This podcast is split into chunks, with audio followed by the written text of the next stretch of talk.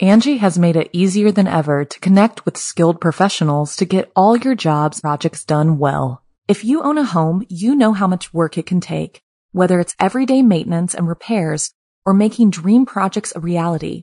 It can be hard just to know where to start, but now all you need to do is Angi that and find a skilled local pro who will deliver the quality and expertise you need. Angi has over 20 years of home service experience and they've combined it with new tools to simplify the whole process. Bring them your project online or with the Angi app, answer a few questions and Angi can handle the rest from start to finish or help you compare quotes from multiple pros and connect instantly, which means you can take care of just about any home project in just a few taps. Because when it comes to getting the most out of your home, you can do this when you Angi that. Download the free Angi mobile app today or visit Angi.com. That's A-N-G-I dot com. You can live out your MasterChef dreams when you find a professional on Angi to tackle your dream kitchen remodel. Connect with skilled professionals to get all your home projects done well. Inside to outside, repairs to renovations. Get started on the Angi app or visit Angi.com today. You can do this when you Angi that.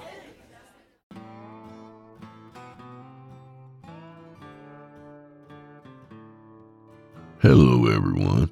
I'm back, fit as a fiddle. What's my secret, you ask? Proper diet, sober living, and a good, wholesome lifestyle. Avoid all three of those, and you're good to go. Sorry, boy, we're all out of leftovers. Oh, yeah, Chinese food helps too. I'm no dummy. Come on in, friend. I don't care what you got. I'm bulletproof. Mmm. That's better. All right, so tonight we're joined by Brian Asbury. You might remember him from season 2, episode 12, White Coat Syndrome. Remember when the guy's pigs ate him?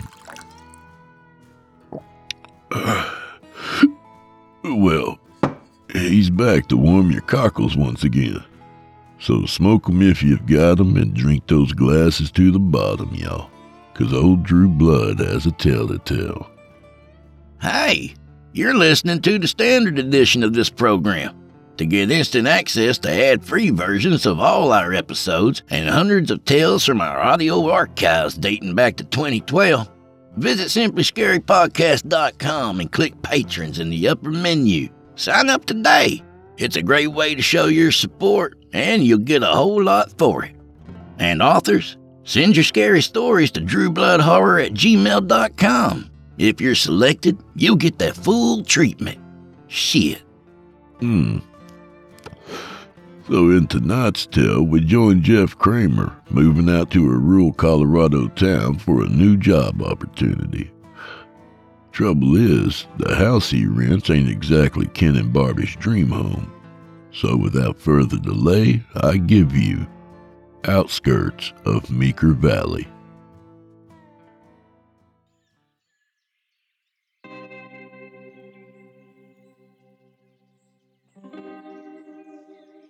Jeff Kramer sat on the front porch, casually smoking a cigarette. He took a drag and leaned back in his metal chair, wondering if he had missed anything about Cannon City. Fifteen years, he thought to himself. They passed like the smoke that drifted gently into the night sky. Suddenly, the quiet moment was disrupted by his girlfriend Mallory, who yelled from the kitchen. Jeff, can you take this trash out? His hand jerked, causing the ash from his cigarette to go flying. He took one last puff and flicked the butt into the driveway. I was just out front finishing a cigarette. The trash ain't going nowhere. Mallory smiled. Exactly. It ain't going nowhere unless you bring it to the barrel. Jeff had spent the day packing his belongings into a U-Haul trailer. He had accepted a promotion at a small outlying prison in Meeker, Colorado, and was leaving in the morning. Mallory was staying behind. Despite how things may have looked on the outside, Mallory had a hard time hiding her reservations. She felt that Jeff had once again chose work over her. Jeff grappled with trying to please her while at the same time fulfilling his dream to live in a small rural town. While lying in bed, Mallory turned to him. I hope you don't feel like I'm trying to hold you back or that I've become a burden to you. Uh, why would you think that? Jeff responded as he ran his fingers through her hair. Well, it's just a feeling that I get sometimes. Her eyes teared up. I know it's going to be tough at first, but as soon as you sell the house, you're going to move up there with me, right? Mallory sniffled and turned on her back. But it's not just that. I get another feeling too. What? It's like an anxious feeling, like the timing is wrong. She sighed. It's hard to explain. Jeff smiled and gently kissed her on the cheek. It's just nerves. I'm sure it's no different than what I'm feeling too. The next morning, Jeff finished uploading the last of his stuff into his trailer. After he latched the door, he paused and took one last look around the neighborhood. Mallory watched from the storm door. Her eyes were bloodshot from crying, which seemed to illuminate their blue color. He got into his truck and waved. I love you. I'll call you when I get up there. Mallory waved back as she gazed longingly through the window.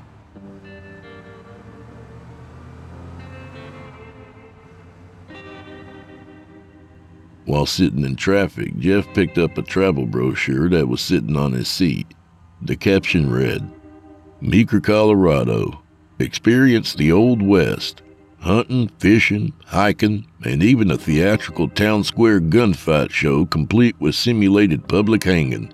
Small town charm with plenty of big city amenities. He grinned as he sat the brochure back down. He could almost hear the zing of his fishing pole line as it cut the water with a rainbow trout on the end of his hook. By late afternoon, Jeff had arrived at the house he would be renting. The property belonged to a man by the name of Alan Rich. He was also employed by the state and transferring to the same prison complex that Jeff had worked at. Jeff, who was filling Rich's position at Meeker Correctional Center, stumbled across the house when looking for rental properties. It was located just outside of Meeker, about 30 minutes from Rifle, Colorado. The two men discovered the coincidence when talking on the phone. Rich was a stiff looking man with a large build and a military style buzz cut. His eyes were beady, almost penetrating, and reminded Jeff of the rats you would sometimes see near the heater vents in the cell house. I've been waiting here since two o'clock. I take it traffic was bad, huh? Rich said sarcastically. Jeff smiled. Yeah, a little bit. There's a few more things I want to show you before I leave. Rich took Jeff to the edge of the stairs that led to the basement and then turned to him with a serious look on his face. This house was built by hand by my father, back when men built their own houses. You don't see this kind of craftsmanship anymore. Rich then reached up and turned on the light. It was the old pull chain type and was covered in a layer of dust. The stairs creaked under the stress of the men's weight. As they reached the bottom and turned the corner, Jeff expected to see a dusty, dingy space. Instead, he was surprised to see a fully finished basement, complete with a pool table and built in wet bar.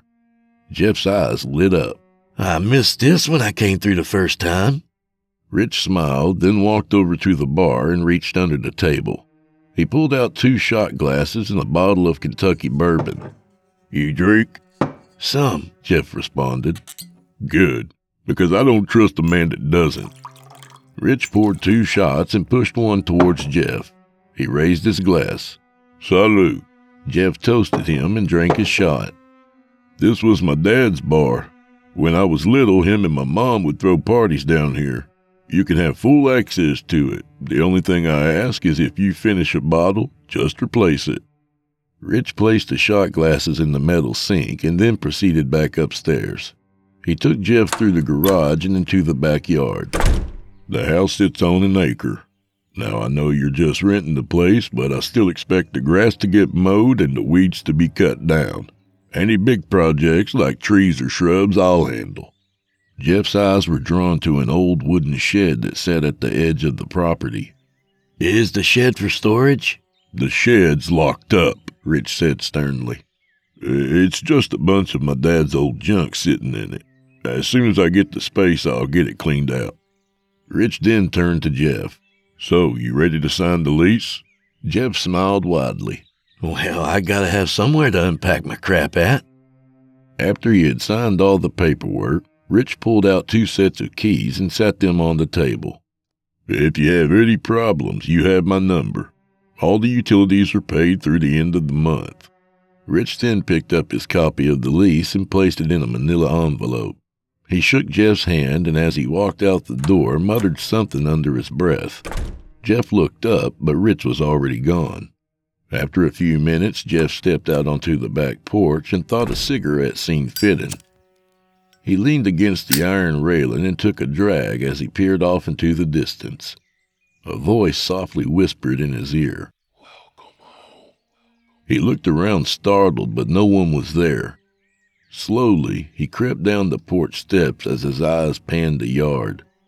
He followed the fence line until he came upon the wooden shed that sat at the edge of the property. He looked up at it curiously. The paint was faded and flaking off, and an old master lock secured the two rickety doors. He stood there for a few moments until he finished his cigarette.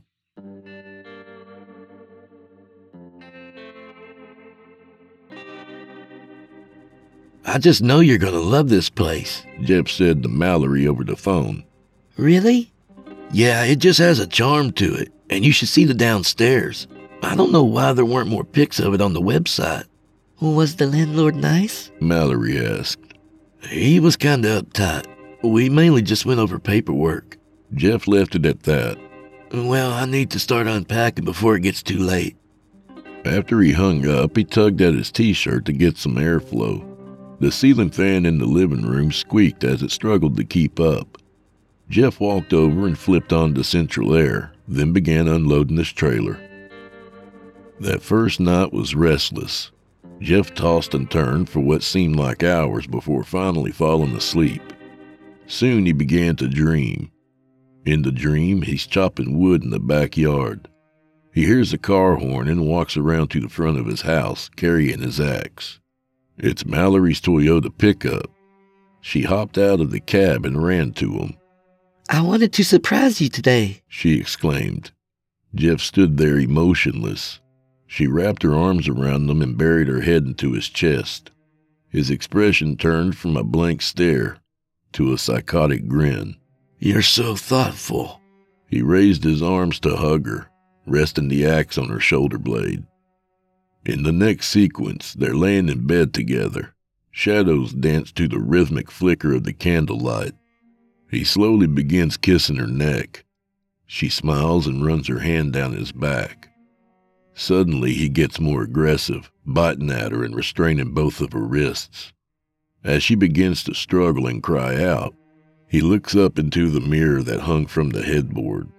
It's not his reflection that he sees, but Rich's. Shadows blacked out his eyes, and he grinned devilishly. At that moment, Jeff awoke. His chest was pounding and sweat beaded on his forehead. He sat up and turned to look into the mirror on his headboard. Thank God, he thought to himself, I'm still me. The next day, he spent getting the house in order. As night came, he sat in his recliner next to the lamp, studying facility regulations. His bifocals rested snugly on the tip of his nose as he flipped through the pages. A thought entered his mind. The shed. There was something special, something that was meant just for him that was inside there. It seemed to come out of nowhere, but just as quickly as it crept into his mind, it was gone. He shifted his eyes back to his notebook and continued reading. You can live out your MasterChef dreams when you find a professional on Angi to tackle your dream kitchen remodel. Connect with skilled professionals to get all your home projects done well. Inside to outside, repairs to renovations. Get started on the Angi app or visit Angi.com today. You can do this when you Angi that. Angi has made it easier than ever to connect with skilled professionals to get all your jobs projects done well. If you own a home, you know how much work it can take, whether it's everyday maintenance and repairs or making dream projects a reality. It can be hard just to know where to start, but now all you need to do is Angi that and find a skilled local pro who will deliver the quality and expertise you need. Angi has over 20 years of home service experience, and they've combined it with new tools to simplify the whole process. Bring them your project online or with the Angi app, answer a few questions, and Angi can handle the rest from start to finish or help you compare quotes from multiple pros and connect instantly, which means you can take care of just about any home project in just a few taps. Because when it comes to getting the most out of your home, you can do this when you Angi that. Download the free Angi mobile app today or visit Angi.com. That's A-N-G-I dot com. It was the final week of Jeff's vacation before starting his new position. He was sitting on his back steps looking at his phone when he heard a voice holler from next door. Hey, neighbor! Jeff looked up, shielding his eyes from the sun. An older white haired man in suspenders casually strode towards him. The name's Glenn Spurlock. Jeff walked over and met him at the fence. I'm Jeff Kramer. I moved in about a week ago. I seen that. I didn't even know Alan was selling the place until I seen the sign. He grinned. You from around here? Cannon City. Really? My wife has some family out near Fremont County. They both stood there talking for some time, and Jeff soon found himself taking a liking to Glenn.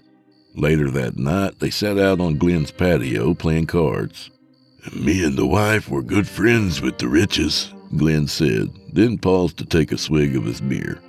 Uh, we would get together almost every Friday night. He smiled thoughtfully. Uh, that all changed once Karen, Alan's mother, got sick. Once Hank couldn't take care of her anymore, she went into a nursing home. Sometime later, I heard she passed away. Glenn got a serious expression on his face. I probably shouldn't be telling you all this. Jeff listened intently. What happened to her husband? Uh, Hank became a recluse after that. We would see him less and less until one day we didn't see him at all. Did he also pass away? Glenn sighed. He took his own life. Jeff grimaced. Really? My understanding was Alan came over one day to check on him and found his body inside the house. Jeff's eyes got big. He died? Inside the house that I'm renting? Listen, back in the old days, it wasn't uncommon for people to pass away inside their homes. They didn't have nursing homes or hospice like today. Dying of natural causes is one thing, but suicide? Glenn shrugged his shoulders. Alan and Jessica lived in there up until about six months ago when they split up. Jeff looked back at his house with buyer's remorse. After another poker hand, the men decided to call it a night. As Jeff turned to walk back home, Glenn motioned to him. Listen, out of respect for the family, don't go repeating what I told you. I just figured you'd find out sooner or later. Jeff nodded. By afternoon, the thermometer on the back porch registered 91. Jeff wiped the sweat from his brow and found himself holding his cordless drill, standing in front of the shed in his backyard. As he stood there, the same fleeting voice he heard on his porch whispered through the trees.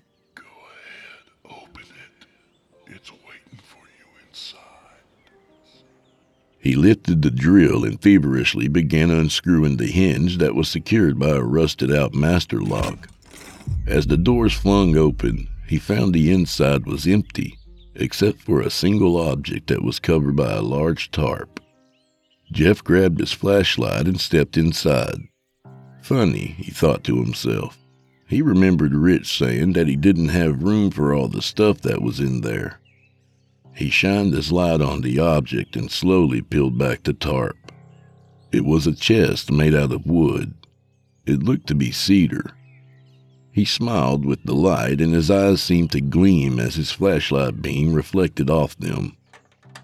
He bent down and wiggled the handle, but it was locked. Carefully, he hoisted it onto a dolly that he got from the garage. As he wheeled it through the backyard, he looked around nervously, as if he expected Rich to pull up at any minute. There were no visible screws that fastened the lock to the chest, so Jeff tried his luck at picking it. After several attempts with no success, he finally heard a click. He undid both latches and the lid made a squeaking sound as it slowly opened. Inside was an antique record player and several stacks of records. Jeff grabbed one and blew off the dust. Robert Johnson, Crossroad Blues, the cover read. He sat it back down and picked up the record player, placing it on his workbench. He then slipped the record out of its sleeve and placed it on the turntable.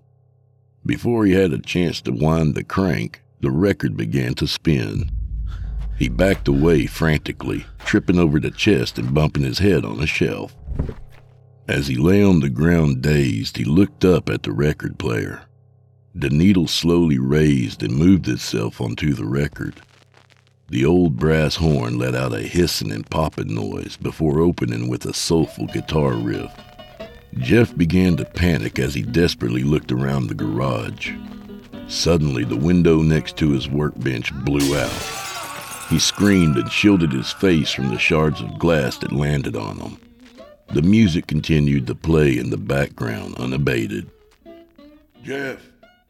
Jeff, are you okay? Jeff, are you okay? Jeff slowly opened his eyes.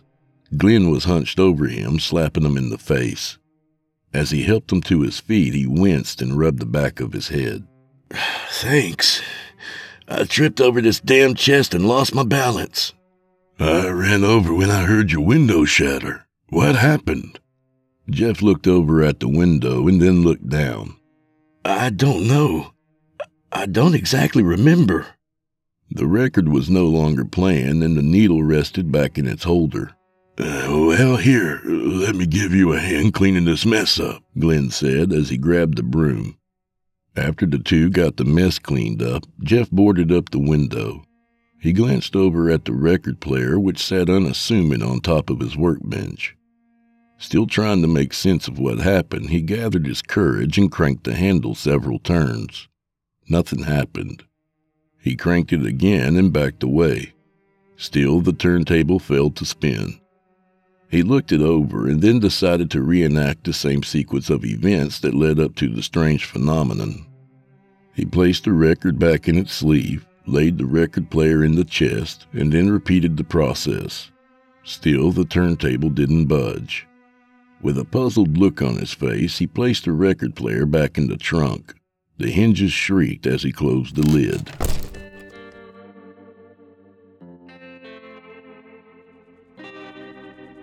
Roll call began at 0545. Jeff sat near the front of the room where most of the new hires and transfers were ostracized to. He was now sporting a tight buzz cut, and absent were the gold rimmed glasses that he had worn since he was a kid. Towards the back, where the light dimmed and the hum of the Coke machine was deafening, sat Whispers and Sergeant Espinosa. Whispers' real name was Patrick Harper, but everyone called him Whispers because of an assault at the penitentiary that damaged his vocal cords. He elbowed Espinosa in the side. I take it that's the new lieutenant. Espinosa looked up. Yeah, he looks like an asshole. Just another limp dick like the last one. I wouldn't be surprised if Carlson brought him up here to spy on everyone. After he finished taking attendance, Captain Carlson motioned to Jeff as he spoke to the room. This is Lieutenant Kramer. He'll be the new shift commander on days. Jeff turned to everyone and waved. As they walked into the complex, Carlson pulled Jeff to the side. Listen, the crew up here is kind of an interesting bunch. A lot of these people have been here since Colorado was still a territory. He grinned and looked at Jeff thoughtfully. Some can come off as a little abrasive, but just give them a chance. C.O. Grigo looked up from checking Whisper's bag in the entranceway and saw Jeff talking with the captain in the parking lot. He handed him his bag back and squinted. Hey, Whispers, that's not Rich out there, is it? No, it's his replacement. I forget his name. Kramer, Sergeant Espinosa exclaimed. Yeah, that's it. Grigo couldn't help but notice the similarities between the two men. The shadow cast by the perimeter lights only added to it. He laughed. Maybe it's just the G.I. Joe haircut. Jeff walked into the break room and up to a large office with a leather couch and a giant palm cactus. Is this my office? He asked Carlson, who followed behind him. No, that's my office. Yours is further down the hallway. Carlson led Jeff to a much smaller room next to the bathrooms. This is yours. It was originally a porter closet that was converted into an office.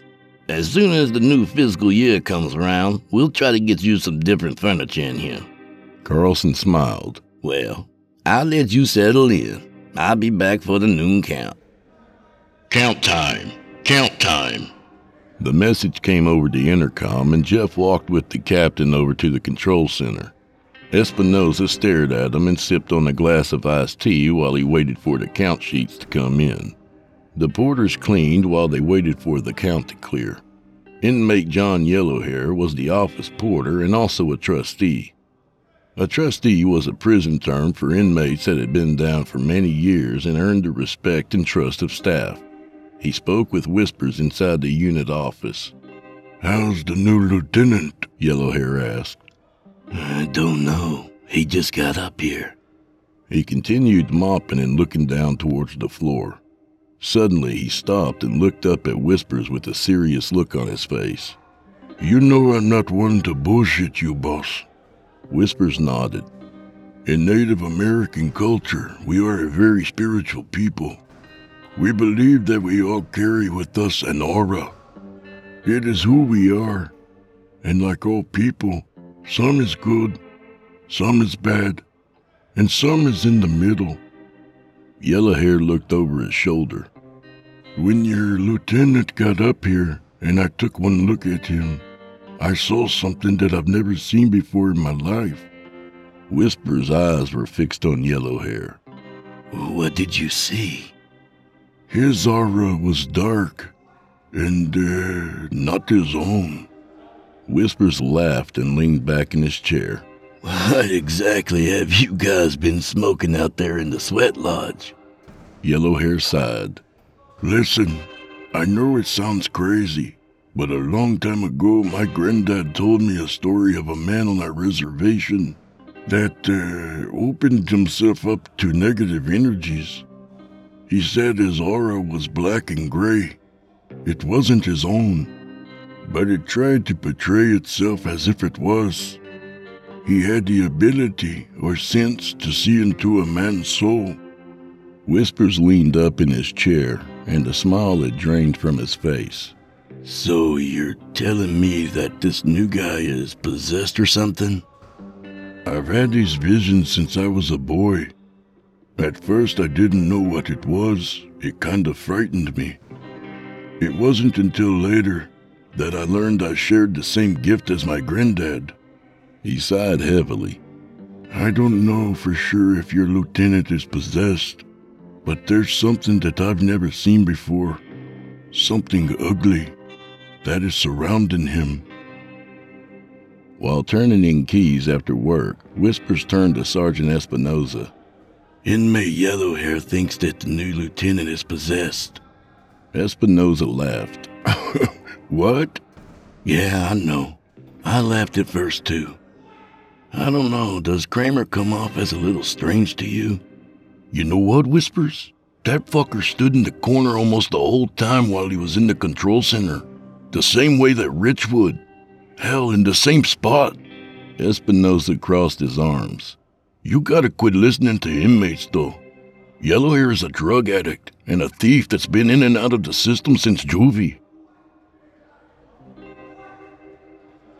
Several days had passed, and Jeff was walking through Charlie Wing. He walked very slowly, carefully examining each cell.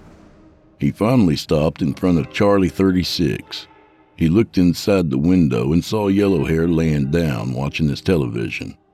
Yard, come to C36, he called out over the radio. Whisper showed up wearing his fingerless gloves and reaching for his cuffs. What's up, LT? I want you to strip this one out and shake his room down. And I don't mean pick up his trash and leave a mint on his pillow. I mean dump his shit into a little pile in the middle of the floor.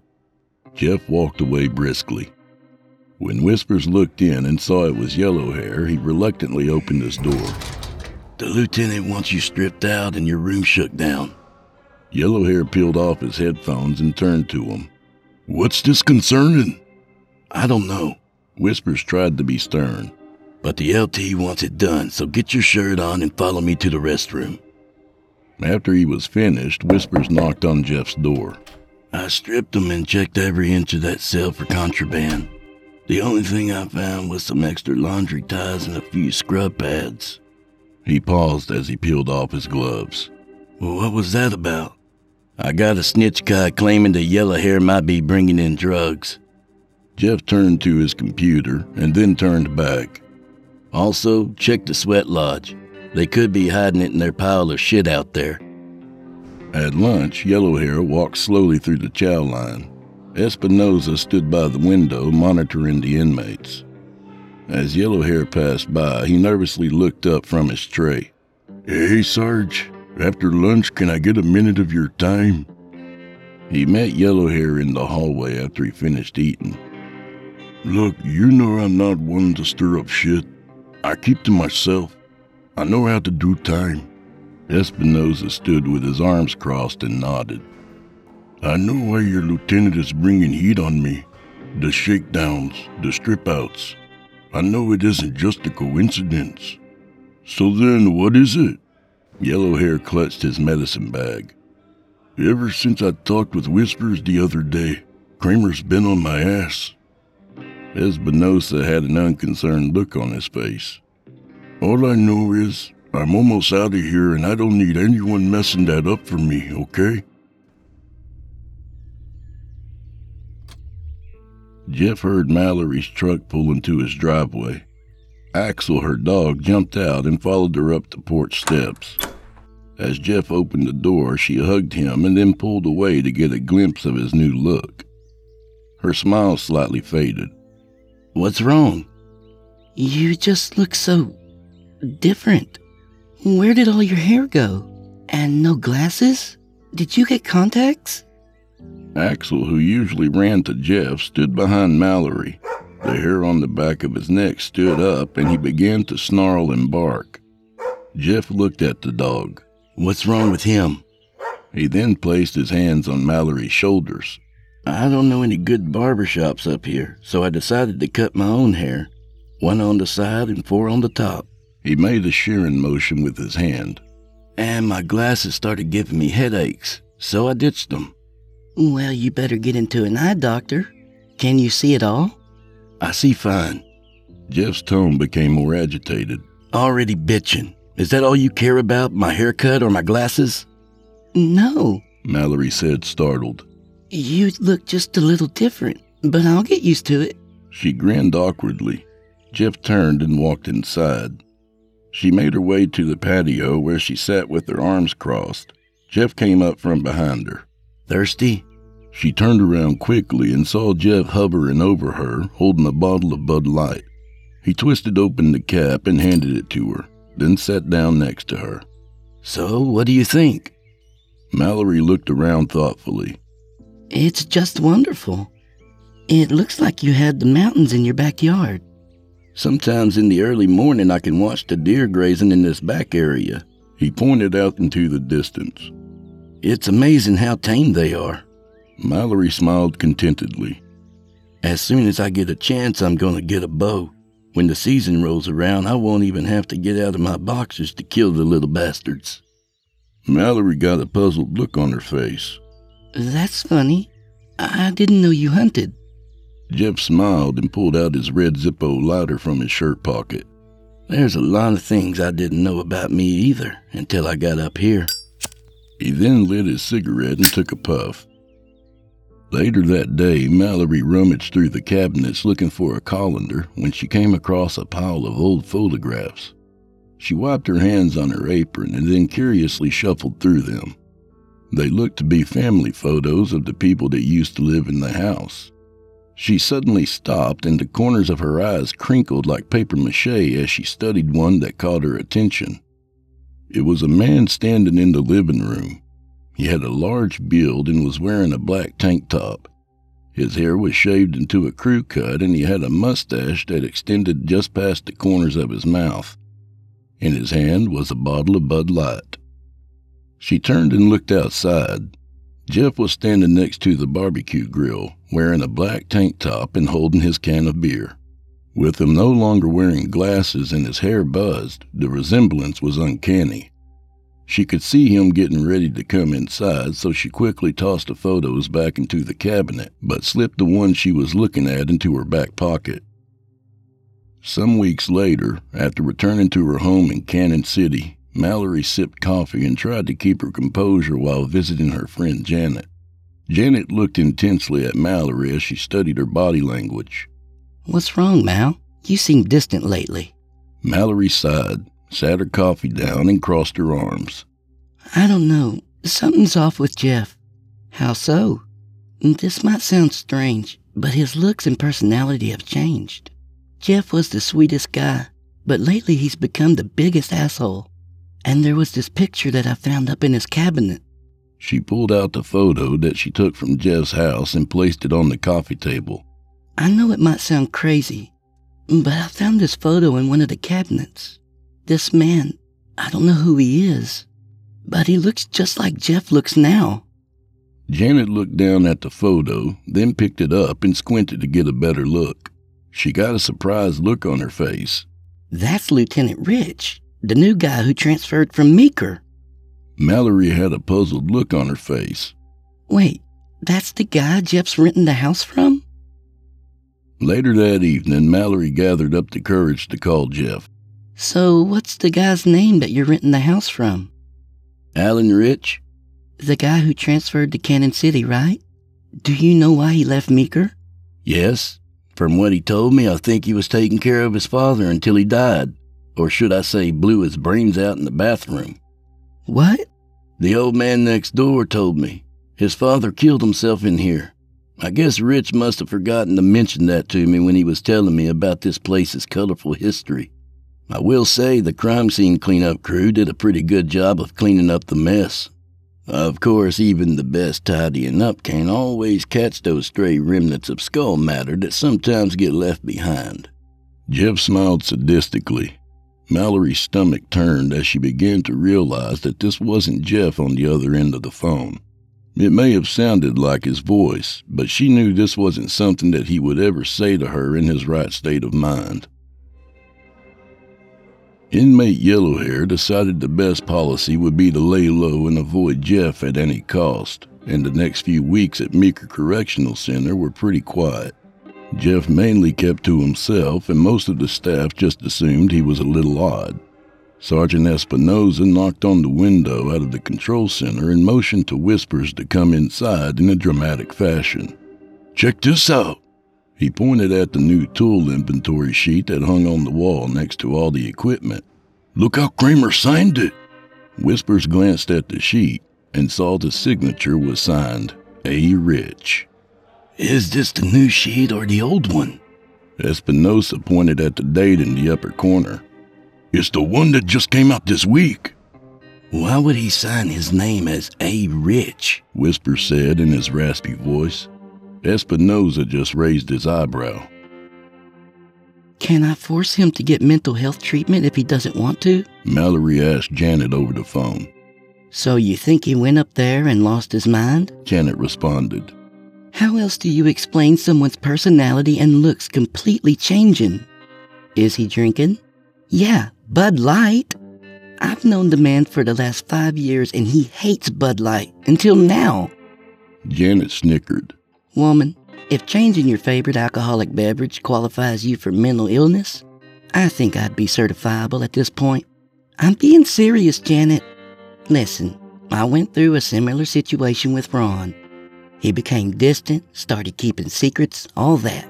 As long as he hasn't cheated on you like Ron did to me, all the rest of that stuff can be worked out. And sometimes people just change. Janet sighed. Hell, Maybe it's a midlife crisis or a male menopause. We get hot flashes and they take up bow hunting. Mallory sighed, overcome with emotion. Yeah, maybe so. Angie's list is now Angi, and we've heard a lot of theories about why. I thought it was an eco move. Fewer words, less paper. No, it was so you could say it faster. No, it's to be more iconic. Must be a tech thing. But those aren't quite right. It's because now you can compare upfront prices, book a service instantly, and even get your project handled from start to finish. Sounds easy. It is, and it makes us so much more than just a list. Get started at Angi.com. That's A N G I, or download the app today. The Angie's list you know and trust is now Angi, and we're so much more than just a list. We still connect you with top local pros and show you ratings and reviews, but now we also let you compare upfront prices on hundreds of projects and book a service instantly. We can even handle the rest of your project from start to finish. So remember, Angie's list is now Angi, and we're here to get your job done right. Get started at Angi.com. That's A N G I, or download the app today.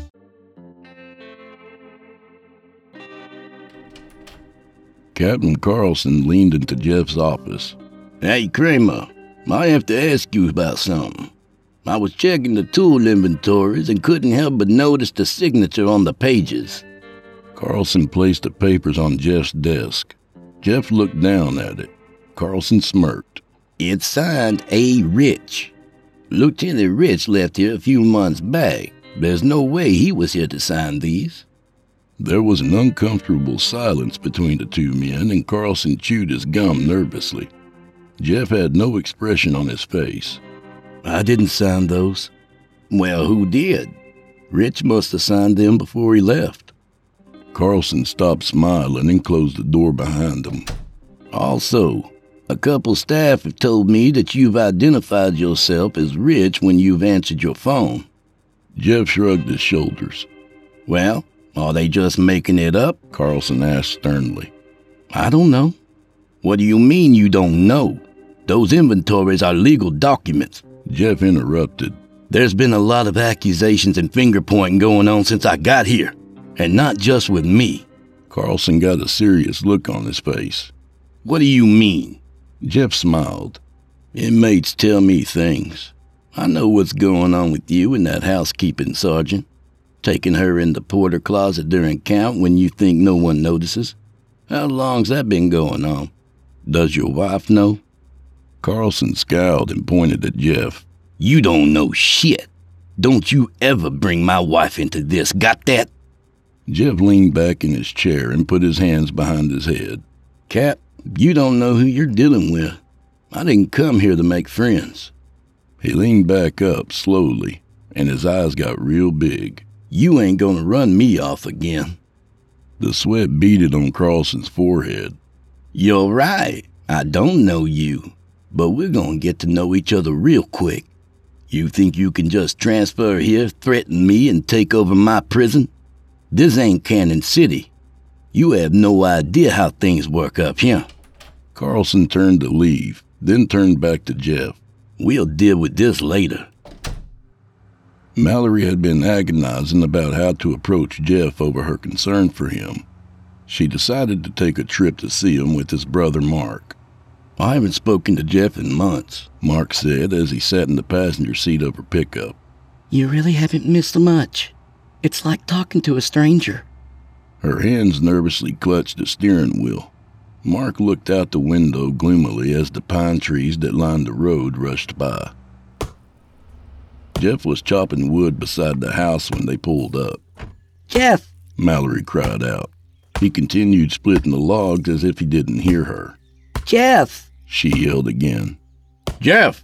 Mark yelled as he walked closer to him. Jeff paused and turned around. Mallory ran up to give him a hug. The axe rested against her shoulder blade, just like in the nightmare Jeff had. What are you doing here? Jeff asked. Mallory swallowed heavily. Well, me and your brother just wanted to come check on you. We were concerned that we haven't heard from you in a while. Jeff walked up to the porch and sat down in his chair. He pulled a bandana from his pocket and swatted the mosquitoes. Mallory and Mark both sat next to him. I would have called more, but I've just been really busy up here with the new house and job. I can see that. What is it about this place? Mark asked. Jeff paused and looked up at the sky thoughtfully. Some people find places, and some places find people. This place found me. Mallory looked over at Mark with despair. Her eyes teared up and she had an emotional outburst. I don't know if you're trying to make me feel unwelcomed, or if you're just so damn caught up in yourself that you could care less about your family. Mark squirmed. It's been a long drive. Mind if I use your bathroom? First door on the left. Mark opened the screen door and made his way through the living room. There were two pictures hanging on the wall that caught his attention. Strangely, he didn't recognize any of the people. Jeff came up quietly from behind, startling Mark. She was beautiful, wasn't she? Jeff pointed to the picture of an older lady smiling next to who appeared to be her husband. Who is she? These are pictures of my family. Mark looked confused. Your family? This isn't our parents. What are you talking about, Jeff? She passed away on a Tuesday afternoon, Jeff sobbed. Some months later, Dad passed too. Blew his brains all over the bathroom wall. The same bathroom I showered in and brushed my teeth in since I was a kid. Jeff grew more and more frantic. Do you know what that's like? Do you know what that does to a person to find his own father like that? Jeff, Mark pleaded. Get out. What? Get out of my house. Mark tried to rationalize with Jeff, but before he could say anything, Jeff began to strangle him. Mallory burst into the house. What the hell are you doing? Jeff turned to her, tipping over the lamp and end table. His green eyes had turned an unholy black. Mark grabbed Mallory, and the two ran out of the house, got into her pickup, and sped off. That's not my brother, Mark said, still out of breath. When I looked into his eyes, they were black. Did you see that? Mallory nodded in disbelief. The two stayed silent most of the way home.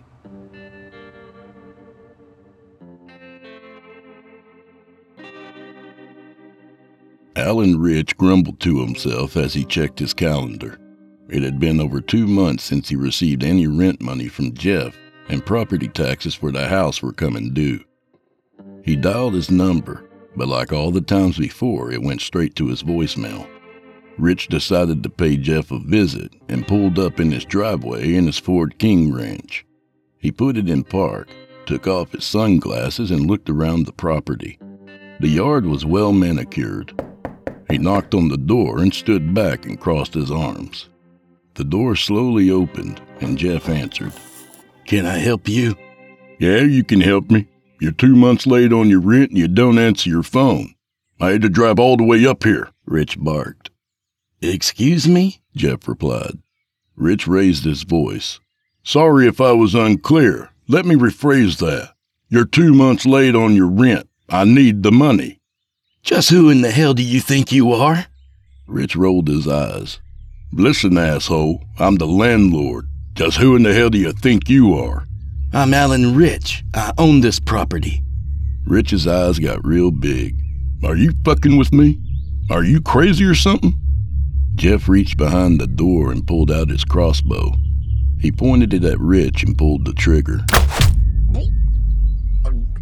The arrow struck him in his trachea. He stumbled back, trying to keep his balance as he inched closer to the edge of the porch. He took his hands and grabbed the arrow, pulling it out only a few inches before tripping backwards down the steps. Rich laid there, gasping for air, with the arrow sticking out of his neck. A pool of blood began to form on the sidewalk under his body as the life slowly drained from his eyes. Glenn Spurlock was watering some plants in his yard when he heard the commotion. He dropped the hose and adjusted his glasses as he looked through the slats in the fence. Good God Almighty, he said to himself. He ran inside his house, almost tripping over his own feet, and called the police. Jeff calmly put the crossbow down and walked out to where Rich laid. He grabbed his feet and drug his body up the steps and into the house. A short time later, a patrol car sped into the driveway. There was a smeared blood trail on the sidewalk that led into the house. A look of concern came over Deputy Arnold's face. Get your double barrel ready. Sheriff Houston said to him. Dispatch, this is Yukon 1. Get all available units to 1127 Golden Oak, possible code 9. The two exited their squad car with their weapons drawn and ran up to the front of the house. Houston motioned to Arnold to go around back. He then proceeded cautiously to the front door. He knocked and announced himself. This is Meeker County Sheriff's Department. I need you to discard any weapons that you may have and peacefully exit the house with your hands up. Arnold let himself through the back gate, gripping his shotgun so tight his fingers began to cramp. He looked in the living room window and saw Rich's body on the floor, with the arrow still in his neck. He slammed his back up against the house and took a deep breath. Yukon 1. This is Yukon 4. I got a visual on a wounded male victim inside the house possibly deceased. Roger that, Houston responded. He raised his voice and announced himself again. I repeat, this is the Meeker County Sheriff's Department. I need you to discard any weapons that you may have and peacefully exit the residence with your hands up. If you fail to do so, we will be forced to come in and get you. Arnold turned to look back in the window. Suddenly he froze. He could hear the faint sound of music coming from inside the house. Houston came around the side and startled him. Arnold jumped and stumbled backwards. Jesus, man, you scared the crap out of me. No one's opening up. I think we can gain access through the window on the east side of the house. Listen, Arnold exclaimed. You hear that music? Houston looked inside the window and saw Rich's body. He then put his ear to the glass and listened. There could be someone inside, or it could be a diversion. He motioned to Arnold to follow him to the side of the house. Houston took his baton out of his holster and broke out the window. He dragged it around the edges, carefully clearing away the jagged bits of glass. He then climbed through while Arnold followed close behind. Houston's eyes scanned the inside of the house. It was in disarray, like it had been ransacked by a madman. Both men kept their weapons drawn. Houston pointed to the living room. They walked over to Rich's blood soaked body. Arnold kicked his side, then knelt down and checked his pulse. He looked up at Houston. He's dead. They continued walking into the pantry that led into the garage. The music got louder. As they got to the door, Houston turned to Arnold and nodded. Arnold raised his shotgun. Houston crouched down and aimed his pistol, then swung open the door. Inside the garage, Jeff sat alone with his back to the two men. He stared motionless at the record player as it belted out the old blues song. Show me your hands, Houston shouted. Jeff sat unresponsive with his hands in his lap. Show us your damn hands, Arnold hollered over the music. The two men couldn't see that Jeff's eyes were blacked out. They slowly walked down the steps, keeping their aim. Houston sensed something wasn't right. He quietly whispered under his breath, Our Father, who art in heaven, hallowed be thy name. He carefully holstered his pistol and grabbed his taser. This is your last chance to put your hands in the air and end this peacefully. After a few moments, Houston pulled the trigger and hit Jeff in the back of his neck with his taser. Jeff scowled menacingly and got up out of his chair, ripping the probes out of his neck. Houston got a surprised look on his face and fumbled for his pistol. Out of the corner of his eye, he saw Arnold strike Jeff in the head with the buttstock of his shotgun. Jeff fell to the garage floor. Houston drove his knee in the small of his back and cuffed him from behind. The record player stopped spinning, causing the music to slow to a drawn out stop. Dispatch, this is Yukon 1. I got one in custody. Outside, a barrage of police vehicles lined the street. Houston smirked at Arnold. Perfect timing. He placed Jeff in the back of his squad car and closed the door. He turned to Arnold. Did you happen to get a good look at this asshole's face when he turned around? Arnold thought about it for a minute. Not really, but my 12 iron sure did. He chuckled obnoxiously. Houston looked down at the ground and rubbed his face. I think I've been doing this line of work way too long, kid, because I swear to you, That man had no eyes when he looked at me. Arnold's smile disappeared. What do you mean he had no eyes? He looked at Jeff in the squad car. Hey, looks like he has a set of eyeballs to me. Listen, don't say anything. If that gets up to headquarters, I'll be filing paperwork behind some desk somewhere.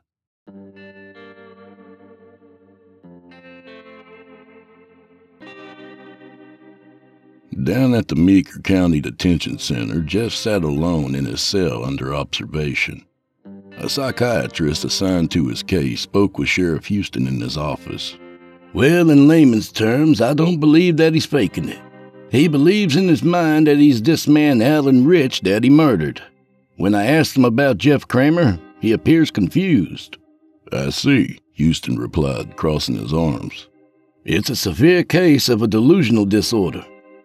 Sir, does your profession. He cleared his throat nervously. uh, recognize demonic possession? Are you asking me personally or professionally? Layman's terms, Houston said. The psychiatrist smiled warmly. Sheriff, I'm a Catholic, but I'm not clergy. You'd have to get a hold of the church to get an answer on that matter. Deputy Wallace was making rounds in the jail that evening when Jeff called out to him. Deputy. Excuse me, Deputy. Yeah, Wallace answered. Would it be possible to get a little music in here? It's so quiet.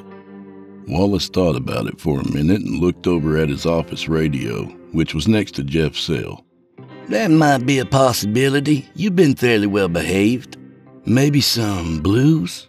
Jeff smiled devilishly.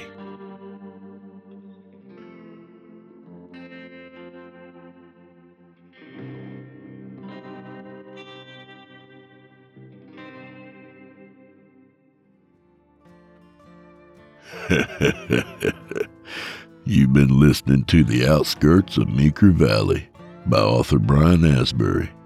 A reminder to consider things carefully when you reach your own crossroads. Some places you find, other places find you. And if you go messing around in my shed, I'll find your ass myself. A little about the author. Brian Asbury is from Pueblo, Colorado. Many of the stories that he writes are just demented versions of people that he's either known or had encounters with over the years. When he was growing up, he was heavily inspired by Stephen King, The Twilight Zone, and Tales from the Crypt, and looks to bring back good storytelling and horror again. You can catch his story, The Chair in the Closet, on Scary Stories Told in the Dark, and White Coat Syndrome on Drew Blood's Dark Tales.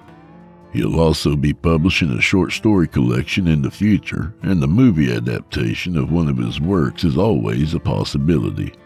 He wants to thank his lovely girlfriend Amber and all his friends and family. You know who you are. And while you're at it, please remember to stop by our Apple Podcast page or wherever else you listen to your favorite podcasts and subscribe. The charts are based on subscriptions, not listens, by the way. So feel free to accidentally subscribe as many times as you want. I won't tell anyone, I promise. And if you feel like spreading the word and helping old Drew Blood out and convincing a friend or two to subscribe to my podcast, that would help me out greatly, and I'd really appreciate it. To hear a premium ad free edition of tonight's and all our other podcast episodes, visit simplyscarypodcast.com today and click the patrons link in the upper menu. You'll find yourself at chillintalesfordarknights.com, where you can become a patron for as little as $5 a month and get access to our entire audio archive dating back to 2012, including past episodes of this program and all our other shows, and hundreds of standalone releases, all of them ad free and available to download or stream. If you happen to use Facebook, Twitter, Instagram, or YouTube, you can follow and subscribe to Chillin' Tales for Dark Nights there, where you'll get all our latest updates and new releases and have the chance to interact with us each and every week. You'll find me personally on Facebook and Instagram, and sometimes Twitter. Sometimes. And remember, we're accepting submissions. If you've got a story or two you'd like to be featured on this show, send it to drewbloodhorror at gmail.com. If selected, you'll get the full treatment.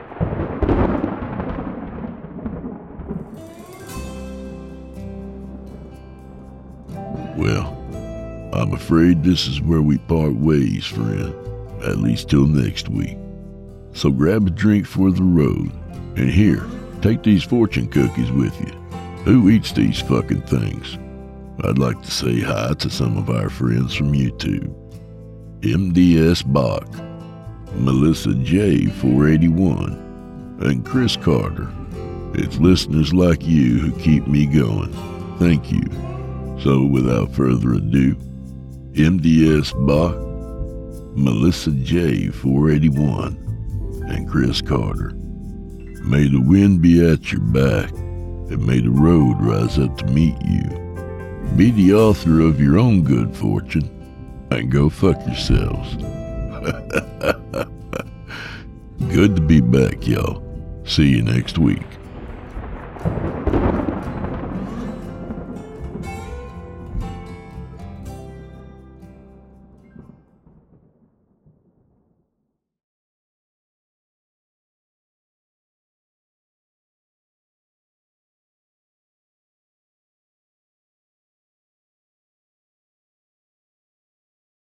Angi has made it easier than ever to connect with skilled professionals to get all your jobs projects done well. If you own a home, you know how much work it can take, whether it's everyday maintenance and repairs or making dream projects a reality. It can be hard just to know where to start, but now all you need to do is Angi that and find a skilled local pro who will deliver the quality and expertise you need. Angi has over 20 years of home service experience and they've combined it with new tools to simplify the whole process. Bring them your project online or with the Angi app, answer a few questions, and Angi can handle the rest from start to finish or help you compare quotes from multiple pros and connect instantly, which means you can take care of just about any home project in just a few taps. Because when it comes to getting the most out of your home, you can do this when you Angi that. Download the free Angi mobile app today or visit Angi.com. That's A-N-G-I dot com. Angie's list is now Angi, and we've heard a lot of theories about why. I thought it was an eco move. Fewer words, less paper.